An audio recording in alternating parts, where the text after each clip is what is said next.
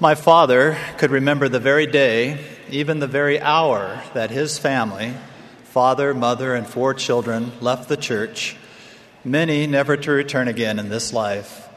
He was thirteen years old, a deacon, and in those days, families attended Sunday school in the morning and then sacrament meeting in the afternoon. On a beautiful spring day, after returning from Sunday morning worship services and having a midday family meal together, his mother turned to his father and asked simply, "Well, dear, do you think we should go to sacrament meeting this afternoon, or should we take the family for a ride in the country?" The idea that there was an option to sacrament meeting had never even occurred to my father, but he and his three teenage siblings all sat up and paid careful attention. That Sunday afternoon ride in the country was probably an enjoyable family activity, but that small decision became the start of a new direction, which ultimately led his family away from the church with its safety, security, and blessings, and onto a different path. As a lesson to those of our day who might be tempted to choose a different path, the Book of Mormon prophet Lehi shared a vision with his family where he saw numberless concourses of people, many of whom were pressing forward that they might obtain the path which led under the tree by which he stood. And they did come forth and commence in the path which led to the tree, and there arose a mist of darkness, insomuch that they who had commenced in the path did lose their way, that they wandered off and were lost. Lehi then saw a second group that was pressing forward, and they came forth and caught hold of the end of the rod of iron. And they did press forward through the mist of darkness, clinging to the rod of iron, even until they did come forth and partake of the fruit of the tree. Unfortunately, after they had partaken of the fruit of the tree, they did cast their eyes about as if they were ashamed, because of those in a great and spacious building that were in the attitude of mocking and pointing their fingers towards those who had come and were, and were partaking of the fruit.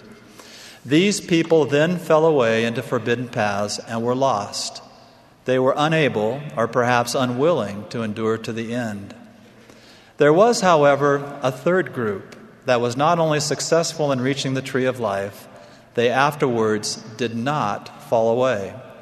Of these, the scriptures say that they pressed forward, continually holding fast to the rod of iron until they came forth and fell down and partook of the fruit of the tree. The rod of iron represented for this group of people the only safety and security that they could find, and they held fast continually. They refused to let go, even for something as simple as a Sunday afternoon ride in the country. About this group of people, Elder David A. Bednar has taught, the key phrase in this, in this verse is continually holding fast to the rod of iron.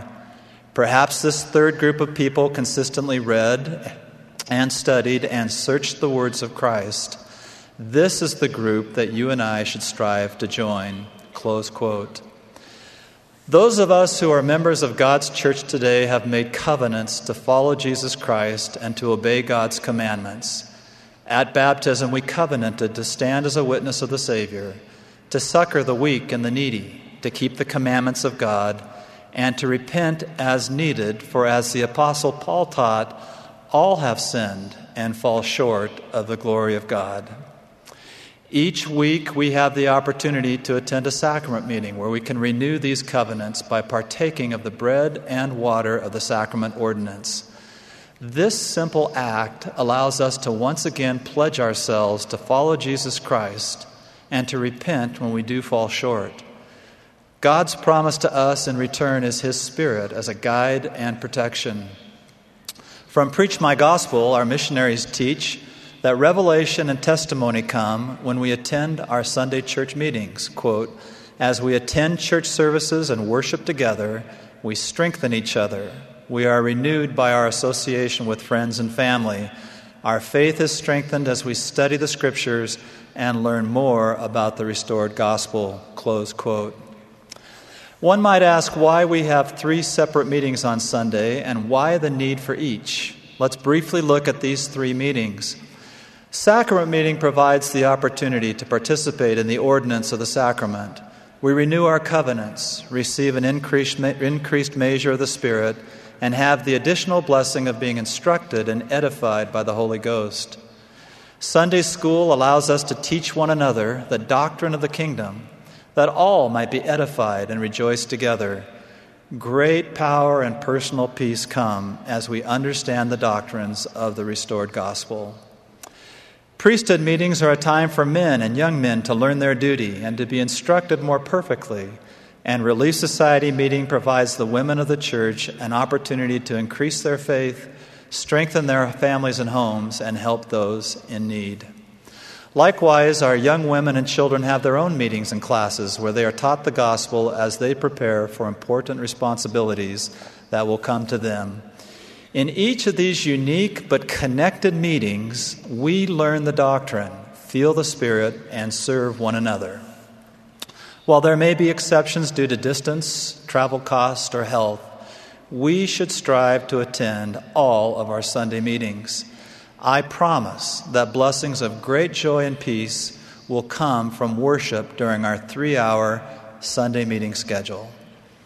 Our family has committed to always attend all of our Sunday meetings. We have found that this strengthens our faith, deepens our understanding of the gospel, and we have learned that we feel good about our decision to attend our church meetings, especially as we return to our home and continue to observe the Sabbath.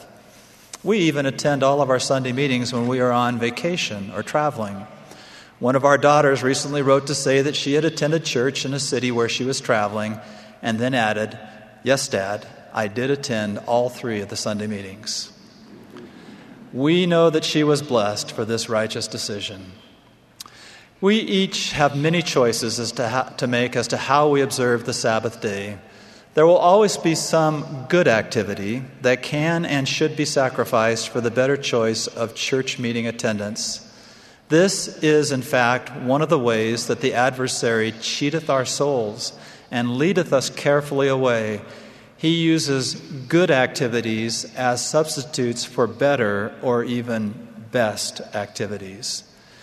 Continually holding fast to the rod means that we attend all of our Sunday meetings, sacrament meetings, Sunday school, and priesthood or Relief Society meetings.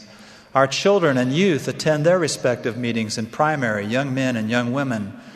We should never pick or choose which meetings we attend. We simply hold fast to the Word of God by worshiping and attending all of the Sabbath meetings that are offered. Continually holding fast to the rod means that we strive to keep all of God's commandments, to have daily personal and family prayer, and to study the Scriptures daily. Continually holding fast is part of the doctrine of Christ as taught in the Book of Mormon. We exercise faith in Jesus Christ, repent of our sins and change our hearts, then follow him down into the waters of baptism and receive the confirming gift of the Holy Ghost, which serves as a guide and comforter. And then, as Nephi taught, we press forward, feasting on the words of Christ until the very end of our lives. My brothers and sisters, we are a covenant people. We willingly make and keep covenants, and the promised blessing is that we will receive all that the Father hath. As we continually hold fast to the rod by keeping our covenants, we will be strengthened to resist the temptations and perils of the world. We will be able to navigate this mortal life with all of its challenges until we actually reach the tree with the fruit most precious and most desirable above all other. My father was fortunate to marry a good woman who encouraged him to come back to the church of his youth and begin again to progress along the path. Their faithful lives have blessed all of their children, the next generation of grandchildren, and now great-grandchildren. Just as the simple decision to attend or not attend one of their Sabbath day worship meetings made a significant difference in the lives of my grandparents' family, our everyday decisions will impact our lives in significant ways. A seemingly small decision, such as whether or not to attend a sacrament meeting, can have far-reaching, even eternal consequences. May we choose to be diligent and gain the great blessings and protections that come from gathering together and keeping covenants. May we continually hold fast to the iron rod that leads to the presence of our Heavenly Father is my prayer in the sacred name of Jesus Christ. Amen.